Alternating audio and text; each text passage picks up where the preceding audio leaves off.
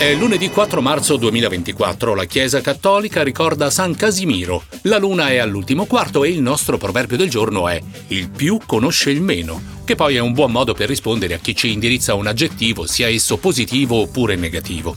Siamo ai fatti del giorno nel passato con il sito accaddeoggi.it. Nel 1865 il re d'Italia Vittorio Emanuele II decretava che ogni liceo dello Stato venisse intitolato a un italiano illustre. Nel 1871 si fondava la Banca Popolare di Sondrio, una delle prime popolari d'Italia. Nel 1877 l'inventore tedesco Emil Berliner brevettava il microfono, il dispositivo che trasforma le onde sonore in impulsi elettrici. Nel 1943 la notte degli Oscar assegnava il premio di migliore canzone originale a White Christmas, il brano tratto dal film Holiday Inn, poi divenuto uno dei più importanti successi mondiali. E nel 1947 a Basse di Stura, in provincia di Torino, l'Italia eseguiva per l'ultima volta una pena capitale contro tre rapinatori giudicati colpevoli di omicidio Plurimo. Nel 1968 Nino Benvenuti conquistava il titolo di campione del mondo dei pesi medi di pugilato battendo Emil Griffith a New York. 50 anni fa, nel 1974, faceva scalpore la notizia che un imprenditore italiano avesse perso un miliardo e 200 milioni di lire al gioco della roulette al casino di Monte Carlo. Si fece il nome di Gaetano Caltagirone che però smentiva. Nel 1998 il fisco italiano lanciava oggi il riccometro, un insieme di parametri utili a individuare l'effettivo reddito dei contribuenti.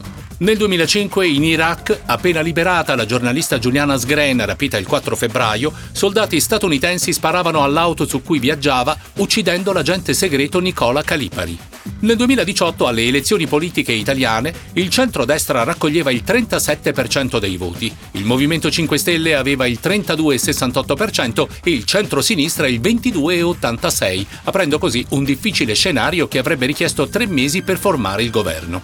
E nel 2020, per fronteggiare l'emergenza coronavirus, l'Italia chiudeva le scuole di ogni ordine e grado, come già avvenuto in Lombardia e Veneto quasi due settimane prima. Sono nati il 4 marzo, nel 1678 il compositore Antonio Vivaldi, nel 1916 lo scrittore Giorgio Bassani, nel 1930 il giornalista Sandro Curzi, nel 1936 l'attore Corrado Pani e nel 1943 l'autore e cantante Lucio Dalla. Nascevano oggi anche il cantante Umberto Tozzi nel 1952, il regista Paolo Virzì nel 1964, oggi sessantenne, la cantante e attrice Patsy Kensit nel 1968, i giornalisti e conduttori tv Paola Maugeri nel 1971 e Pierluigi Pardo nel 1974, 50 anni fa, e la schermitrice oro paralimpico europeo e mondiale Bebe Vio, nata in questo giorno nel 1997. Anche per il 4 marzo 2024 abbiamo terminato, ma tutti gli altri fatti del giorno nel passato li potete leggere sul sito hdeoggi.it.